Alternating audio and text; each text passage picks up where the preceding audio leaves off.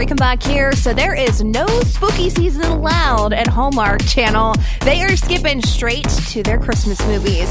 Is it ever too early for films featuring the warm, fuzzy holiday feelings? To some, absolutely.